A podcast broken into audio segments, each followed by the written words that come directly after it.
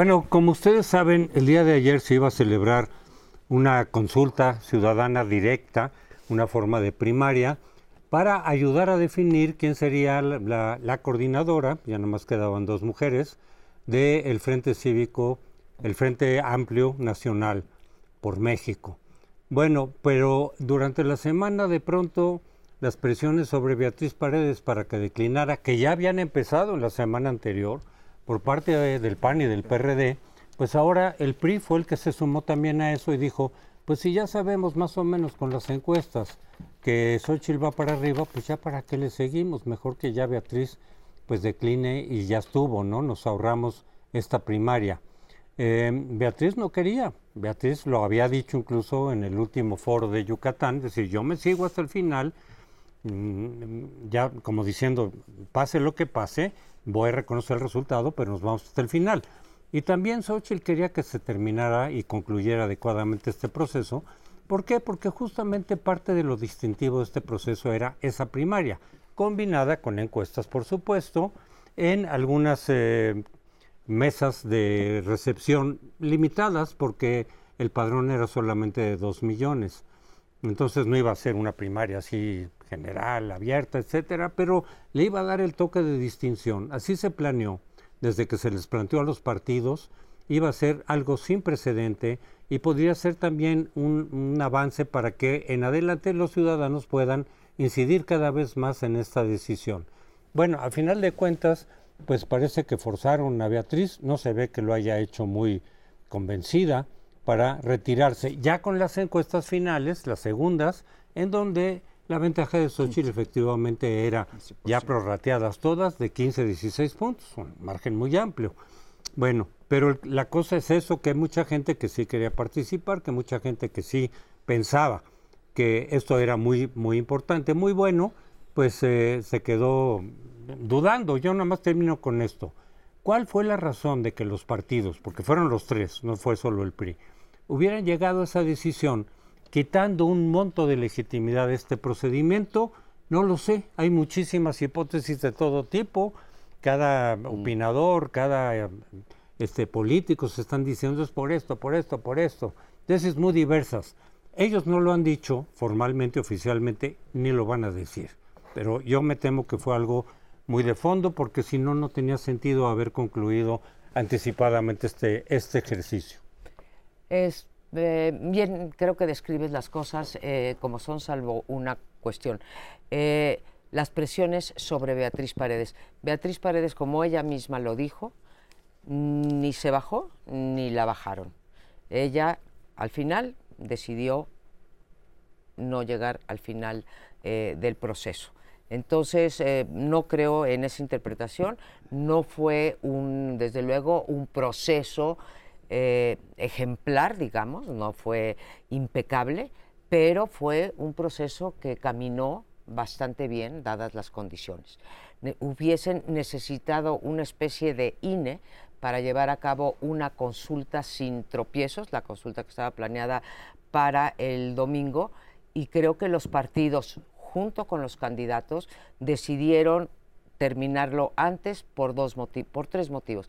Primero era la clara eh, delantera que llevaba Xochitl, tanto en la encuesta de vivienda como en la encuesta eh, telefónica. Segundo, creo que la inviabilidad eh, técnica, práctica, no se quiso que se pudiera votar a través de una plataforma por el teléfono y pues no tuvieron la capacidad para armar los centros de votación y las mesas eh, de votación. Y tercero, los peligros también de que Morena quisiera reventar la elección. Con datos de ellos, del Comité Ciudadano, hubo muchas firmas que tuvieron que anular porque eran de partidarios de Morena y después de las firmas, las primeras, las 150 mil firmas, la gente que se anotó como registro, ¿sí? Eran cerca de 100 mil personas. Entonces, era bastante difícil. Yo creo que el bien se logró. El bien era, y me parece un triunfo para cuatro cosas. Uno, desde luego, para Xochitl, que se ganó ella la candidatura. Dos, para, la, para el frente lograron, a pesar de todo, mantenerse unidos, que todo el mundo dudaba, que si Alito iba a traicionar, que no sé qué. Tres, para la sociedad civil, fue participó la sociedad civil y cuatro para la democracia. ¿Por qué para la democracia? Porque vamos a tener en el 2024 elecciones con dos ofertas bien diferenciadas y competida. Yo tengo la impresión de que quedaron mal, ¿no? Finalmente habían prometido un procedimiento y no lo cumplieron yo decía que es como si en el fútbol están jugando dos equipos y en el minuto 70 dice el árbitro, ya está ganando 2-0 este señor, ya para qué completamos el partido, vayamos todo el mundo a los vestidores y a disfrutar. No se ve bien y claramente pues aplico el principio de la navaja de Ockham, si no lo hicieron fue porque no pudieron. O había problemas organizativos serios y no creo que fueran porque pues, los ciudadanos fueran o no de Morena, sino porque se ve que hubo inconsistencia en las firmas y había elementos como para decir nos va a salir más caro terminar el partido y que esto sea un desastre el lunes, a decir, bueno, pues no se llevó a cabo. O que los partidos decidieran, como en este caso creo que ha ocurrido, decir, a ver, el proceso lo llevamos nosotros. Es decir, si Xochitl se les impuso como candidata, que creo que los ha hecho, y por aclamación ha crecido, ahí están las encuestas que refería Crespo de una manera notabilísima en este tiempo, los presidentes de los partidos dijeron, bueno, sí, sí, pero aquí no vamos a perder la conducción del proceso. Y Alejandro Moreno lo que salió a decir fue, aquí mando yo. Y se baja Beatriz. Mi intuición es que de paso es, tampoco quiero que crezca demasiado Beatriz, no va a ser que se convierta en la interlocutora número uno del PRI y yo pierda mi, mi, mi, papel eh, de director de orquesta. Ayer los vimos en el Ángel de la Independencia, cuando le entregaban la constancia, que ahí estaban ellos, ¿no? Diciendo, a ver, esto no se mueve sin nosotros. Y yo creo que sí es un mensaje muy potente de los partidos. Creo que de todas maneras Xochitl iba a ganar, sí, se vio muy mal que lo hicieran de la manera que lo hicieron y trataron de una manera descortés, a mi juicio, y desconsiderar al comité técnico, al que obligaron también con un acto de autoridad. A ver, Crespo, me revelas los datos en las encuestas el viernes para que quede claro que el domingo no hace falta la primaria, ¿no? Ya está esto resuelto. Eh, descortés, como digo, desconsiderado con un equipo que creo que hizo un buen trabajo organizando foros y tratando de darle un mayor prestigio a un proceso que el de Morena, del que hablaremos más adelante. Yo tengo la impresión de que Beatriz Paredes, como me consta que es una política profesional muy formada, con una gran capacidad para conocer las circunstancias políticas sobre las cuales tiene que tomar decisión, si hubo alguno de estos problemas que ustedes han anunciado, como dificultades para montar las mesas, todo, esto, ella tuvo esa información. Si hubo dificultades porque, bueno, lo que reunió uh, Xochitl no fue, solo un 15% de diferencia en las encuestas, reunió dos millones, dos millones de firmas como nadie ni todos juntos reunieron dos millones de firmas. Entonces era abrumadora la cosa.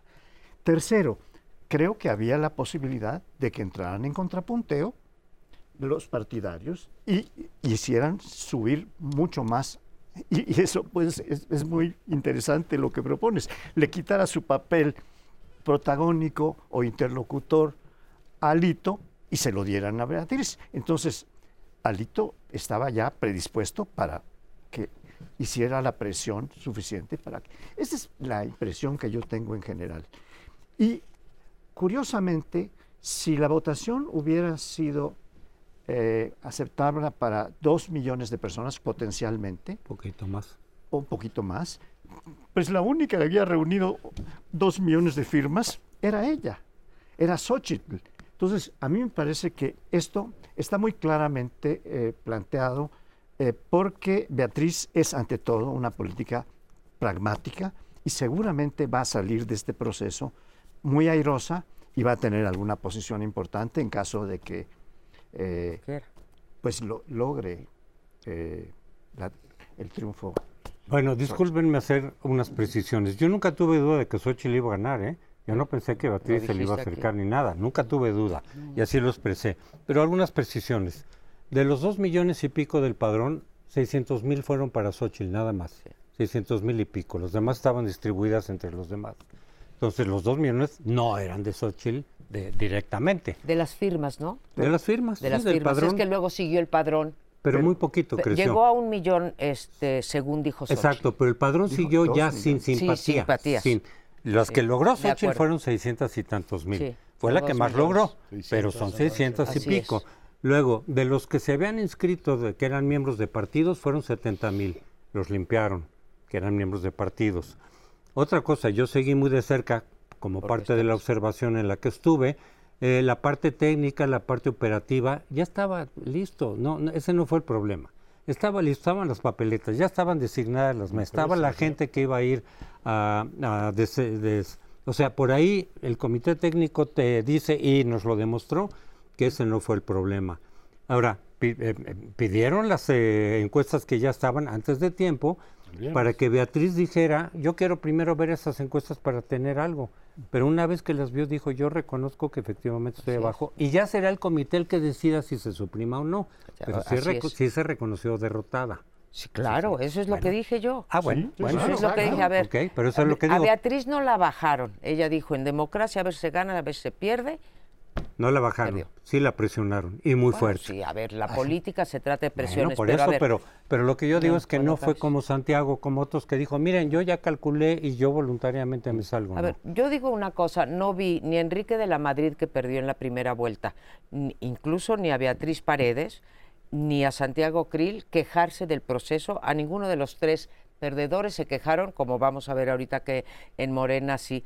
Entonces, creo que sale fortalecida la sociedad civil, la verdad. Yo, en yo también. general, sí hubo problemas. A ver, mi vecina que tenía este, a cargo un, un sector importante de los centros de votación, nunca le llegaron las, las de o sea, sí hubo problemas.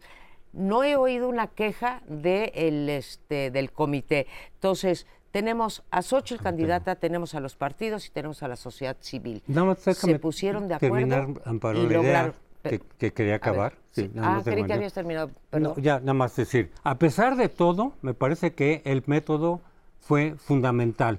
¿Por qué? Sí. Porque gracias a eso Xochitl entró, fue la candidata que escogió la ciudadanía, no era la de los partidos. En esa medida se logró mucho de lo que no se había logrado y se logró una candidata que sí es competitiva. Entonces no estoy demeritando todo. No. Simplemente digo, no concluyó por varias Estoy de razones acuerdo, Crespo. pero quería aclarar yo cuáles sí, cuáles no, pero el balance para mí es totalmente positivo de lo que se hizo en el método. Para mí el final no fue, bon- no fue bonito, o sea, la forma, tú, tú decías, eh, Enrique de la Madrid se bajó con una caballerosidad. Bueno, no se bajó, inusual. perdió, Bueno, o por sea, eso, pero dijo, las me firmas. voy, igual que lo hizo Santiago Krill y me voy de coordinador.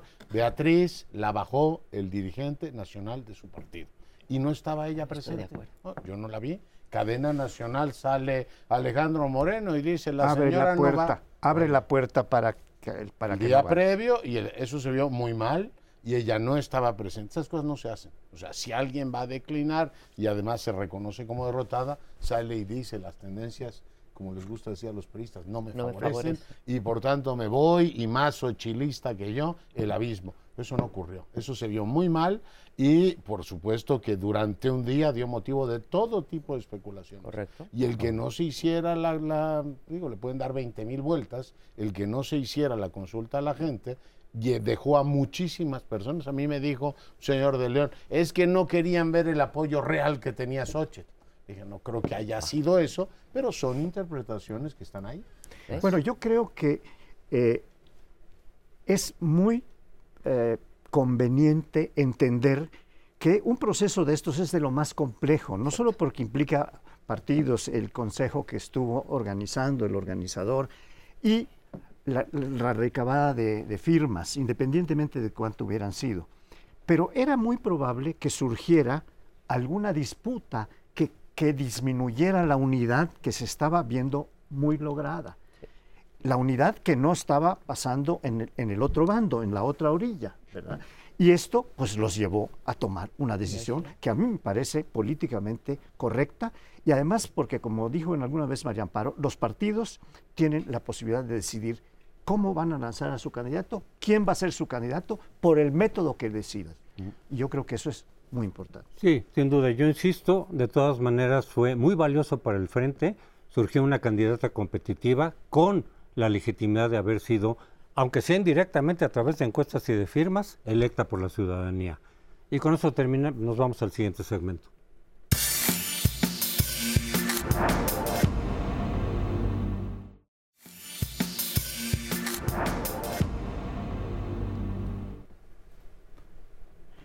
Pues, vamos a continuar ahora con los escenarios políticos más importantes de los últimos días.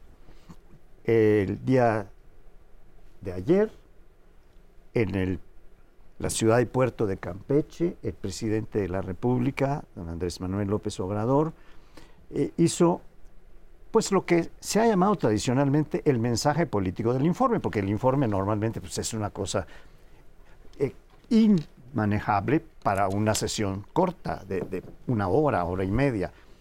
El presidente destacó todos sus éxitos. En realidad podría decirse que todo fue un éxito en las distintas materias. En la materia de cómo va la economía de bien, eh, en la materia de cómo va el, el empleo y el registro del seguro social, que registra 22 millones de trabajadores que tienen a sus familias, que son cinco por cada, por cada registrado. Estamos hablando de 100 millones de personas beneficiadas. Este, habló de que se, han, se ha desarrollado una educación muy importante, le echó su bendición al, li- al libro de texto, a los libros de texto gratuito, habló de que se están desarrollando 200 universidades, 150 escuelas de medicina en el país, eh, todo era exitoso. Hoy hay un artículo que a mí me pareció pues fulminante de el primer secretario de Hacienda de este gobierno, Carlos Ursúa. Y habla de que el presidente ha- habla de tres tipos de mentirosos, pero dice el que lo supera a todos es el presidente en sus mañaneras, que en promedio ha dicho 99 mentiras en cada programa. 99, que lleva más de 100 mil mentiras. Y luego va diciendo una por una todas las cuestiones, pero yo nada más me voy a referir a una, a la del empleo. El Seguro Social, en el periodo de Peña Nieto, llegó a registrar 20.5 millones en el Seguro Social. Tuvo un aumento de 4.4 eh, millones de registros más adelante de cómo lo recibió. López Obrador avanzó de, do- de, dos- de 20.5 a 22, es decir, millón y medio. Ni una tercera parte de lo que se logró en el no muy feliz periodo de 2012 a 2018. Se los dejo para su discusión. Pues Fue interesante, ¿no? El discurso en Campeche fue el viernes y habló el presidente de, sí, Marcelo Ebrard lo llamaría Fantasilandia, ¿no? El país que debe estar orgullosísimo de todo lo que ocurre, estabilidad macroeconómica, inflación, crecimiento económico. Hay muchos temas en los que el presidente tiene toda la razón. Estamos creciendo más de lo que se había esperado y su gobierno tuvo razón. Es decir, este año vamos a crecer por arriba del 3, la inversión hoy salió, está en niveles récord, la de la construcción, o sea, to- todo eso es cierto. La parte que no dice es que tuvimos cuatro años previos entre las políticas que él mismo instrumentó, y algunas de ellas profundamente erráticas, y la pandemia que nos dejaron, pues tú estabas dando los datos del empleo, en el sexenio anterior se crearon 4 millones 400 mil empleos y aquí vamos a terminar en 22 millones. Recordar que la PEA tiene 60 millones y por tanto de 22 a 60 simplemente tienes No ahí da.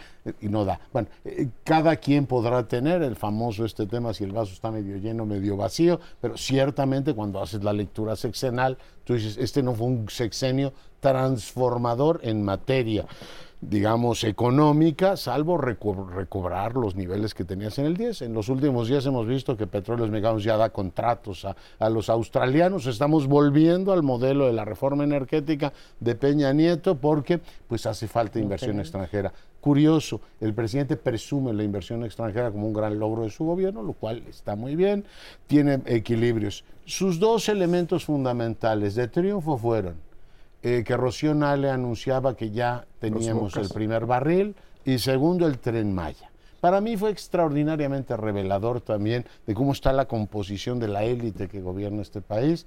El presidente decidió fotografiarse con Vila, el gobernador de Yucatán, con Alfaro, el gobernador de, de Jalisco, y con Bernardo Gómez, el vicepresidente de Televisa. Llevó a buena parte del poder económico, y hay varias fotos con Slim, con Daniel Chávez, a festejar el tren Maya como supongo que con toda justicia, como la obra más importante de su administración. Mucha gente se ilusionó, dijo, ya voy a apuntar para al tren Maya. Fueron pruebas presidenciales, tuvo que reconocer que habían fallado algunas de ellas. Pero bueno, todo eso ocurrió. Hay, como en toda gestión gubernamental, cositas positivas y cositas no tanto. O sea, no tan positivas. Este, sí, eh, sobre todo tomando en cuenta, no, si uno lee desde fuera y no conoce México y no sabe quién es Andrés Manuel López Obrador, todo fue positivo. Ah, no, sí. Y no hubo una vez más ni la menor muestra de empatía para las víctimas, no hubo ninguna muestra de empatía para Ciudad Juárez, que acaba de ocurrir con respecto a la migración, no hubo empatía para nadie que ha sufrido pues eh, eh, cuestiones que han sido provocadas, no heredadas, provocadas por las políticas públicas de este sexenio. A mí me gustaría destacar la barbaridad de anunciar los avances en materia de inseguridad y de violencia. O sea, todos los avances, o sea, realmente es para ir a votar mañana y pedir la reelección de López Obrador si las cifras sobre inseguridad son ciertas, porque bajó todo, feminicidios, secuestros, casa en robo, habitación, homicidios dolosos, la que ustedes quieren, desaparecidos. Tampoco hubo una palabra para, para ellos, no hubo una palabra para la tropa, hubo una palabra para muchas palabras para los mandos altos de la defensa y eh, la marina. Segundo, el asunto de la corrupción todo esto hacia el final del discurso gracias a que en este sexenio se terminó con la corrupción. O sea, realmente es tener, como se dice, mucho morro, poder decir que lo de la corrupción cuando hace dos meses ¿sí? se develó la trama de Segalmex, que el presidente la aceptó, dijo que era de menos de 16 mil millones, solo de 9 mil millones. Me quedo con los 9 mil millones. El Estar, bueno, el ISTE, en fin. este, hablar que todo esto se ha logrado gracias a que se acabó la corrupción, cuando cada vez que saca uno el anuario de la corrupción dices, Dios mío, ¿realmente cambiamos? Eh, tercero, no hubo una palabra para la impunidad. La palabra impunidad no se mencionó. Se me hizo raro porque en las mañaneras siempre habla que también se acabó la impunidad, además de la corrupción. Y finalmente, a mí me decepcionó el mensaje político final. No fue un, mensaje ni de esperanza, ni nada. Fue un mensaje, no sé si ustedes recuerden alguna palabra, pero no hubo un mensaje político que es lo que espera uno, como bien tú dices. Yo creo que el balance en general de este gobierno pues queda muy, muy abajo de lo que ofreció, porque ofreció una utopía ofreció una utopía en el sentido de que en seis años íbamos a tener salud de Dinamarca, educación de Suecia, este, pensiones de, Noruega, este, se iba a erradicar la corrupción, erradicar, no disminuir, erradicar. Se iba a terminar completamente con la impunidad. Íbamos a crecer del 4 al 6%. Se me podría decir bueno, la pandemia, ¿no? Le cayó como anillo al dedo, como él lo dijo. Pero ¿cuántos países que también sufrieron de la pandemia sí se recuperaron mucho más y más rápidamente? Entonces, sí hubo cosas que pudo haber hecho para enfrentar la pandemia, la pandemia en términos económicos, que no se hicieron. Y que por lo tanto entonces la recuperación ha sido más lenta. Y el promedio del crecimiento va a estar muy por debajo de lo que este, él mismo calificaba como como mediocres de los gobiernos neoliberales, ¿no? que era el 2, 2.5%. Eh, y, y, ya no digamos en salud, porque por un lado si dices, saqué a varios millones de la pobreza a partir de diferentes eh, elementos, no solo, no solo la, los programas sociales, sino varias cosas incidieron, las remesas ayudan, en fin, pero a la, a la, hora de la salud decir, bueno, pues cuánta gente se quedó sin los servicios, del seguro popular, la cuestión del abasto de las medicinas, las dificultades, digamos, para poder atención, que sí había, aunque fuera deficiente, pero sí la había, a mucha gente que entonces sí recibe dinero, más dinero del que tenía, pero ahora tiene que pagar las medicinas, tiene que pagar servicios públicos y no digamos ya cuestiones o enfermedades más graves, porque eso sí, pues quedan totalmente como desprotegidos. Entonces, el balance a mí me parece que en estos cinco años queda eh, eh, muy negativo. Sí hay avances, pero en relación con lo que él había ofrecido y con muchas de las cosas que más bien se vieron hacia atrás, pues eh, queda mucho que deber este gobierno.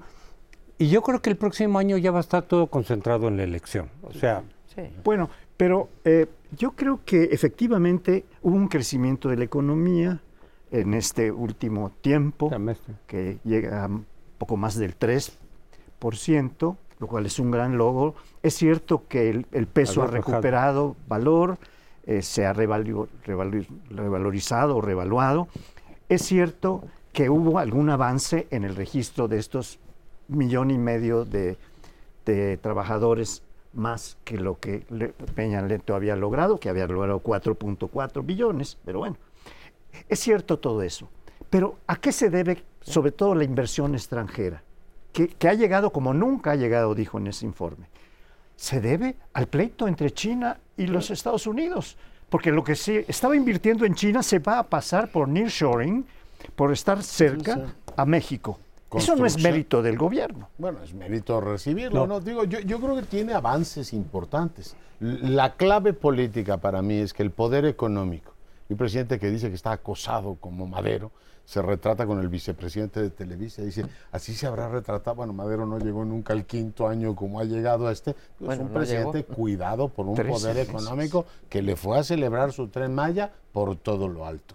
Y lo segundo es el ánimo del país, decía María Amparo, es un ánimo triunfador, un ánimo así celebratorio cuando hay una parte del país que no está en ese ánimo. Yo creo que eso va a ser la clave del año próximo para ver quién gana la elección. Este país está en ánimo de qué bien estamos, Fantasilandia, hay que seguir con la transformación, o hay un ánimo de esto no llegó a lo que nos dijeron. Si fuera música, diría, el compositor no sé si lo va a hacer con alegro maestoso. O sea, ¿qué país tenemos y que esto continúe? O andante con moto, así hasta con una marcha fúnebre de por medio, ¿no? Eh, yo creo que quien entienda hacia dónde se mueve el ánimo nacional, por supuesto el presidente vende lo suyo, entenderá cuál va a ser el punto de quiebre de la elección del año próximo. Así es, de eso va a depender, creo que tienes toda la razón, eh, Leonardo. Ahora, lo que somos nosotros, analistas, se nos olvidó eh, mencionar un logro más, el salario. Para ah, mí es, el principal logro de este gobierno, haber elevado el salario este mínimo, ¿no? Eh, y las empresas lo pagan, ¿no? sí, en realidad, bueno, pero vaya, sí hubo un empujón político, ¿no? El, el país como está en casi cualquier indicador que tomemos está peor que cuando lo tomó está peor en transparencia, está igual o peor en corrupción, está peor en impunidad, está peor en economía, está peor en política aeronáutica, en fin, está Pero peor. Tenemos que irnos, mi querida María Amparo. Pero yo estaba hablando también de su logro, nos vamos. Sí, no, y yo coincido mucho, este es el mayor logro a mi juicio, el aumento en el salario mínimo. Nos vamos a otro bloque.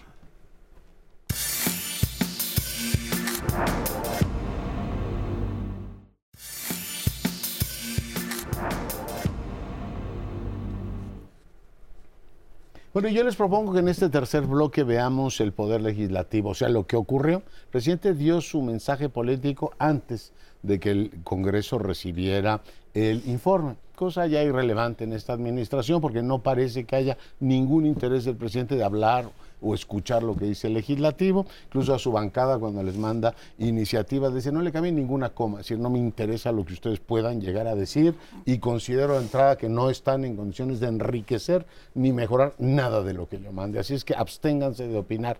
Pero bueno, en este caso, hace primero de septiembre, hace 20 años decíamos que ese día era el día del presidente. Después empezó a ser a lo largo del 21 el día del Congreso.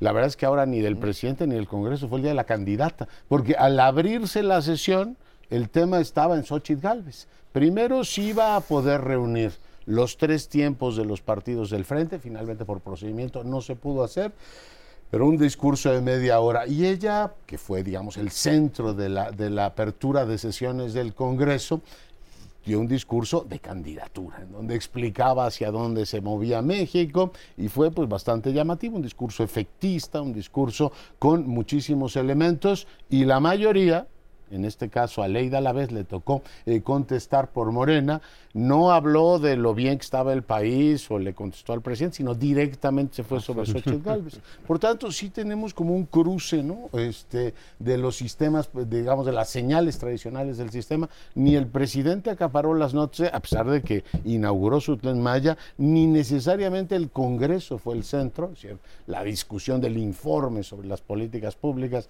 del presidente, que a partir de ahora tendrán que hacer la evaluación de la misma, se llevó Xochitl Galvez la sesión y bueno, pues denota que el tiempo político está claramente adelantado y ya se instaló en el Congreso el ánimo de campaña. Está claramente adelantado porque lo adelantó López Obrador. Yo creo que, lo he dicho siempre, que creo que cometió un error enorme en haber adelantado la sucesión eh, tantísimos meses, ¿no? Más de, de, un año. Y en efecto, tienes toda la razón, fue el día de Xochitl Galvez, opacó las opiniones sobre el informe, a pesar de que el informe fue bastante medianito, triunfalista, pero medianito.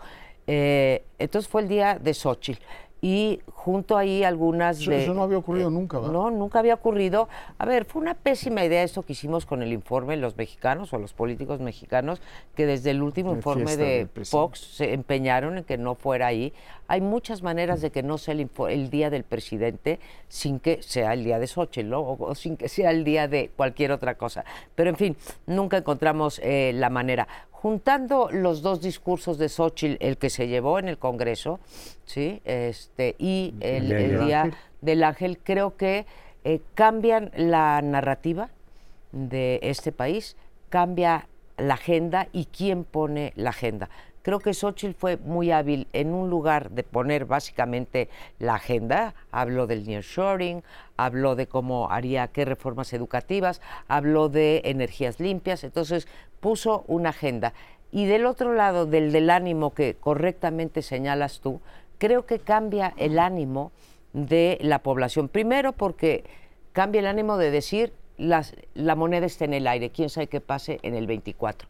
Y dos, hay dos ofertas claramente diferenciadas.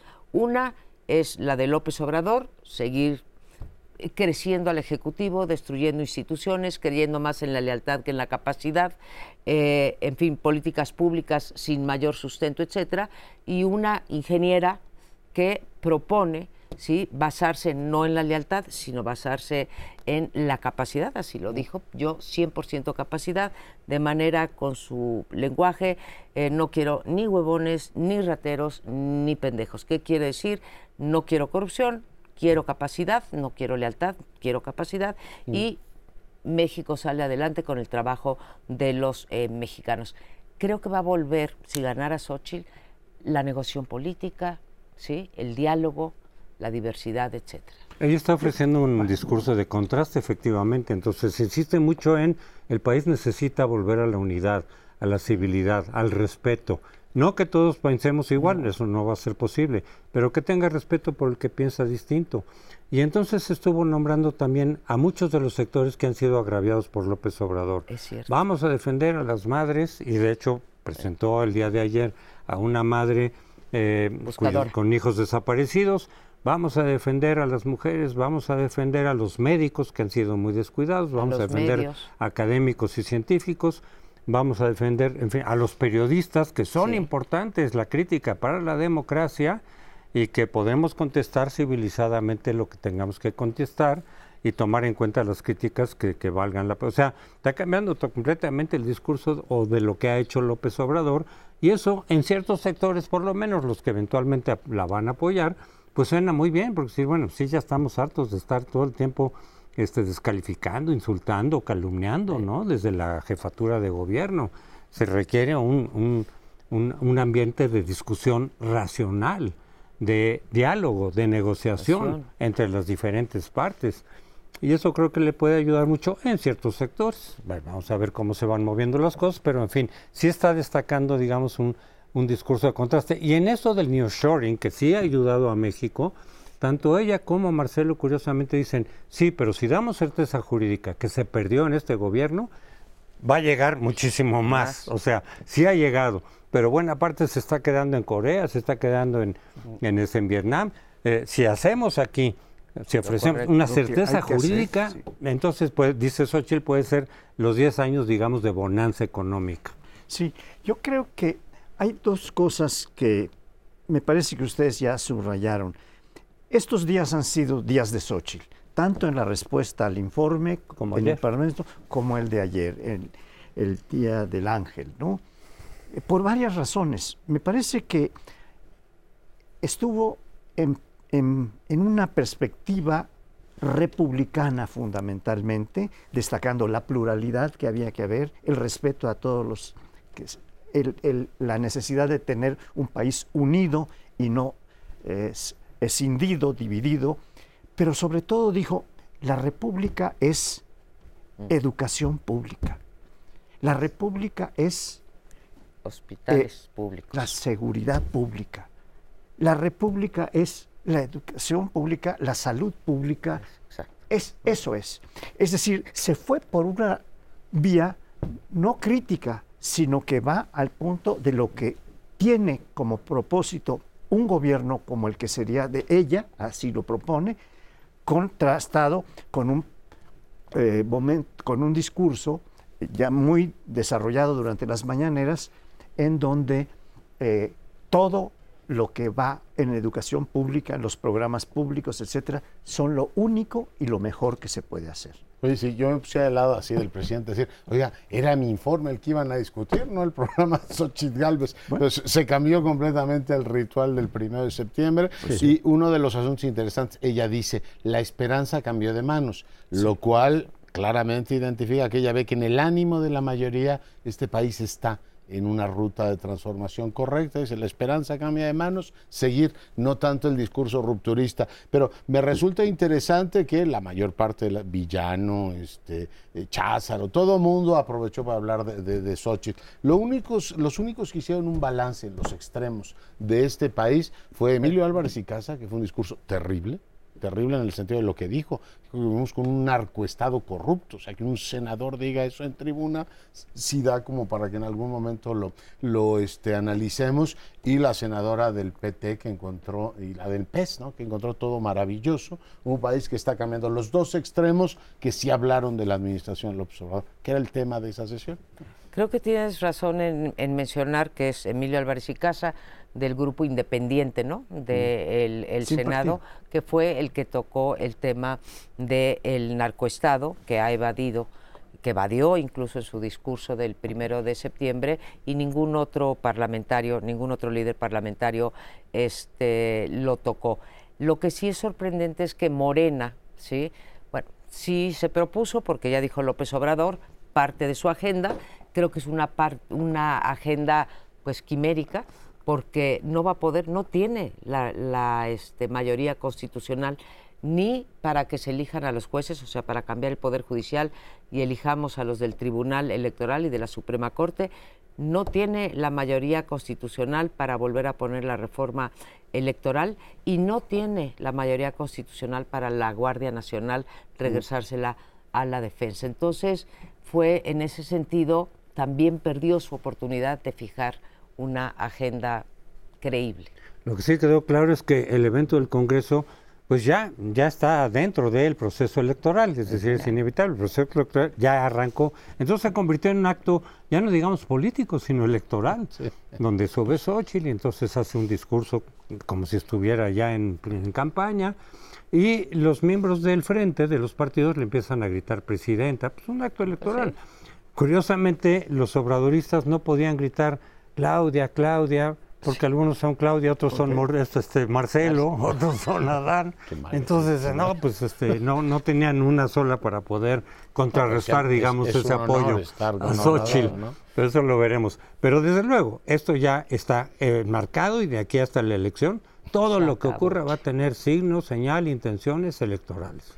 Hubiera arrancado quien hubiera arrancado, evidentemente este fue un adelanto muchísimo mayor que cualquier otro cualquier otra sucesión presidencial. Mm. Y esta sucesión ya ha traído, pues con tanto tiempo, una cantidad de contradicciones, de confrontaciones, etcétera. Ilegalidades. Y, sí, ilegalidades, por supuesto, una tras otra.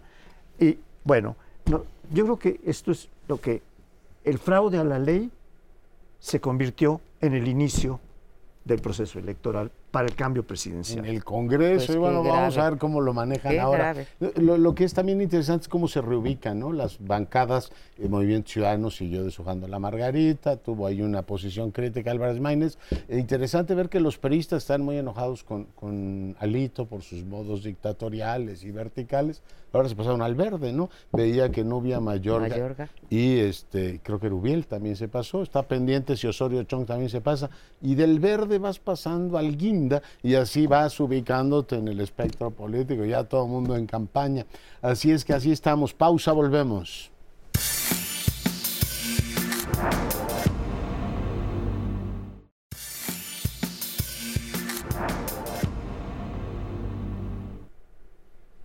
Bueno, pues en los tres bloques anteriores hablamos de lo que ya fue. Ahora vamos a ver lo que va a ser. El próximo miércoles conoceremos al o la candidata, yo creo que va a ser la candidata, eh, Claudia Sheinbaum, la que gane en este proceso que también, no diría están experimentando, porque hace mucho el PRD y después Morena, su método favorito ha sido el de las encuestas, que hay que decirlo, en general no les ha ido bien con las encuestas. Pero bueno, vienen las encuestas, como usted sabe, es una que está controlada por supuestamente Morena, yo diría Palacio Nacional, y las otras cuatro son Espejo, no sabemos quiénes son las encuestadoras, sabemos, etcétera. ¿no? ¿Perdón? Ya sabemos, ¿eh? Bueno, tú nos dices quiénes son porque yo no, no tengo esa información privilegiada, eh, señor eh, Curcio. Bueno, ah, va a haber 3.500, ya hubo, pero el, el proceso ya salió raspado, ¿sí? A diferencia, no son iguales los dos procesos, yo diría no son iguales. Ya salió raspado, primero por las denuncias que hizo Marcelo Ebrard, denuncias muy fuertes porque son delitos de configurarse, son delitos que, mere- que merecen prisión. Sí, es delito grave el de la corrupción, el uso de eh, bienestar de, los recursos públicos de la Secretaría de Bienestar. Pero desde entonces hasta ahorita, porque esos los descartó el partido, han habido muchas más denuncias, también curiosamente del equipo de Marcelo Ebrard. Y estas han sido, desde que se retrasó un día más la encuesta, o sea, este lunes eh, debió haber cerrado ayer la encuesta, va a cerrar hasta este lunes. Segundo, los marcelistas han, se han quejado, aparentemente con razón, de que llegaban para registrar a sus representantes y no llegaba el representante del CEN, entonces no podía poner, este, registrar a sus, eh, digamos, a los que van a cuidar eh, las encuestas. Eh, se ha quejado Marcelo Ebrard también de que han ido a levantar encuestas en casas donde hay eh, carteles o propaganda de eh, Claudia Claudia, Sheinbaum mm. y así me puedo ir. Entonces, incluso se ha hablado del crimen organizado que ha parado a muchos de los encuestadores. Entonces, está complicado esto. Ya veremos. Aquí Está- sí hay un que controla todo. Está muy complicado porque estas denuncias tan graves que ha hecho Marcelo no solo son delitos graves que pueden ser configurados, que pueden ser tipificados, como dicen los técnicos en derecho, sino que pueden tener como consecuencia la cancelación de una candidatura. Eso sería, eso es lo más grave que puede pasar en términos del proceso que estamos viviendo. Porque un delito se le puede imputar a alguien, ya saldrá bajo fianza o lo que sea, pero cuando se trata de una candidatura presidencial y se la cancelan, si, si el Tribunal Electoral del Poder Judicial de la Federación se atreve a eso, pues sería lo más, lo más duro.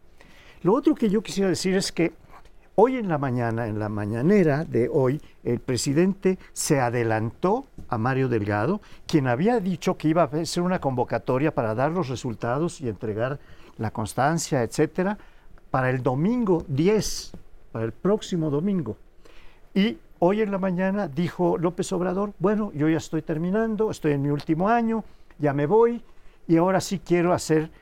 Y el día 6, o sea, pasado mañana, Miércoles no el domingo, el miércoles 6, voy a dar a entregar el bastón de mando, que es el símbolo de los pueblos originarios, pero que se ha vuelto el bastón. El bastón de mando es para todos, ¿no? Porque el presidente de la República gobierna a los pueblos originarios y todos los demás. Entonces, esto es muy serio para lo que estamos viviendo. Eh, hoy acaban de encuestar, o sea, de levantar la encuesta. Supongo que mañana tendrán el tiempo. Son 12 mil y pico de encuestas. Hay cuatro que están participando. Por tanto, no debería haber ningún problema para que mañana a mediodía nos dijeran quién ganó y el presidente después de terminar su sesión de la mañanera, la habitual, le entregue Excalibur, porque aquí no solo el bastón de mando, es la espada del rey Arturo directamente, o el cetro, papa, lo que sea, ¿no? que tiene algo de monárquico eso, como que el bastón y el cetro, ¿no? Aquí supone que hay banda y constitución. El bastón es caciquil. La espada de Calibur es del rey Arturo, es monárquico. monárquica, y todo. y eclesiástico. Y es un, como muy fálico todo eso, ¿no? Sí, debería pensar en otra cosa, ¿no? Aquí le doy la constitución para que gobierne de acuerdo con ella, señora Claudia o señor Marcelo. Entonces yo creo que el problema que tienen es cómo el tema de la aceptabilidad de la derrota. Hoy es lo que está palpitando ahí en Morena, es decir, cómo le explicas a Marcelo que no llegó, Después de todo lo que han dicho ustedes, no agrego nada más. ¿Y cómo le explicas a Dan a lo mejor que el que esperaba llegar en veintitantos va a llegar en seis o siete u ocho? No lo sé cómo va a llegar. O sea, la aceptabilidad de la derrota para todos ellos, incluido eh, Monreal, incluido Noroña, es un tema muy importante. ¿En qué condiciones va a dar a conocer Mario Delgado mañana o pasado mañana? Que todo estaba planteado para el 6 el asunto supongo que tiene que ver con agenda presidencial, que después se nos va a Colombia, pero ese es otro tema.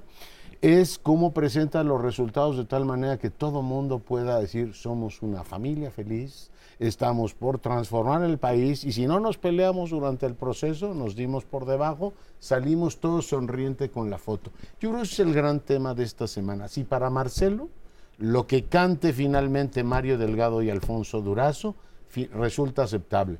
Si es aceptable, pues irá de, supongo, coordinador de la Cámara de Diputados. no lo veo como no lo veo como secretario de gobernación de Claudio, propuesto al gabinete, o no, no, o se va a otro partido, ¿no? Pues eso va a ocurrir el miércoles, ese es el gran tema. López Obrador presume que hace tres meses dijo que la candidata del frente iba a ser Xochitl Gálvez, eh, pero como diciendo, es que es un dedazo y es obvio, Xochitl Gálvez. Iba a decir, antes estaba como apuntando a Santiago Cris, que era el que se iba conformando como el candidato, pero llega Xochitl, de pronto se ve todo el apoyo que recibe, habrá visto encuestas López Obrador, entonces dijo, yo les adivino que Xochitl va a ser. Eh, bueno, pues muchos han adivinado desde hace cinco años, no desde hace tres meses, que va a ser Claudia Sheinbaum, o sea, su capacidad de pronóstico es mayor. A menos que a menos que este que nos venga una sorpresa que no lo creo y efectivamente la incógnita fundamental es qué va a hacer Marcelo. los, pronósticos están muy divididos. Hay gente que te asegura que por supuesto que no se va a salir a Morena, que se va a quedar en alguna de las cosas. Y mucha otra gente que piensa, yo entre ellos un poco, que digo, pues yo no estoy tan seguro porque después de todo lo que ha dicho, lo que ha acusado, y no solamente al procedimiento, sino a Claudia directamente, pues mm, este, si, te pensaras en quedar en Morena después de un resultado desfavorable para él, pues igual y no te avientas a decir todo lo que ha estado diciendo en los últimos días, ¿no? Porque vas a quedar ahí muy, muy peleado. Por eso yo vamos a esperar qué pasa, pero lo que sí podría yo decir es, si sí rompe con Morena, y a lo mejor probablemente se fuera con Movimiento Ciudadano, que él insiste en irse por su lado, sí te vuelve a cambiar el tablero bastante, de, un lado y del otro, y, vuelve a abrir nuevos escenarios. Este, entonces vamos a ver, porque eso puede ser también otro, otro elemento que dé un giro al proceso electoral. Te vuelve a cambiar el escenario, sin duda alguna, pero creo que los que estamos aquí sentados, eh, bueno, no porque hablo por ustedes, yo diría que aun cuando te cambie el escenario político, porque puede dividir el voto, lo que la certeza que tengo es que no ganaría Marcelo Ebrard con Movimiento Ciudadano. Simplemente se mueven los votos. Se mueve lo demás. Ahora, hablabas de sorpresa, ¿no? ¿Habrá sorpresa o no habrá sorpresa? Habemos quienes decimos, decías tú, no son una familia feliz, ¿sí? O veremos si son una familia feliz o un matrimonio. Bueno, pues cuántos matrimonios este, infelices hay, pero que sigue la pareja junta. Yo creo que eso es lo que va a hacer Marcelo Ebrard. Se, la va a tener que tragar y quedarse allí y, muy probablemente con el Senado. Yo quisiera meter un factor sorpresa distinto. Bueno, yo creo que Marcelo se va a quedar. Ahora, habrá sorpresa, una es que Marcelo se saliera, la otra sorpresa... ¿y que no fuera tal? Claudia. No, no. ok. Digo, eso sería- Bueno, no. Eso sí sería- Sería Esa sí sería sorpresiva. No, yo voy a otra. ¿Y qué tal si deciden que no, que las encuestas presentaron problemas eh, y no que tenemos quedaron muy pegados y los no, y tenemos el miércoles candidato o candidata. Ok. Se Bueno, los yo pongo allí. quis- quisiera eh, puntualizar un poco lo que dije anteriormente. El delito grave lo impulsó el presidente de la República porque convirtió al, al delito electoral y que hubiera intervenido la Secretaría de Bienestar a aportar y apoyar muchos millones para la campaña de eh, eh, Sheinbaum, de, de Claudia Sheinbaum, sería un delito grave que tiene como consecuencia o debía tener como consecuencia la cancelación de la candidatura. Y ahí está para la historia lo que sea crees, pues si es la candidata y va punteando, le dirán, mire, en su propia familia dijeran que usted ganó con trampa la interna. A fortiori, o sea, mayor razón, pues en la constitucional, quién sabe qué van a hacer. Pero sí está todo abierto, ¿eh? Imagínate una que nos digan, ¿sabe qué están los, se, se cruzan los intervalos y no podemos decir quién es? Es ¿verdad? decir, pues, está todo abierto, ¿no? Esto sí, para el miércoles veremos a quién le entrega el presidente Excalibur y si es aceptable para quien lo reciba y particularmente para quien no lo reciba, ¿no? Bueno, entonces esperamos, ya nos vamos a ir, pero esperamos tres posibles sorpresas. Uno, Marcelo se puede ir. Dos, cancelan el proceso. Y tres, no es O Claudia Marcelo y gana, nos ¿no? quedamos, sí, y no es Claudia y nos quedamos aquí. de- pero el lunes lo vamos a estar discutiendo en esta mesa, sea cualquiera la sorpresa. Nos vamos y los vemos el próximo lunes.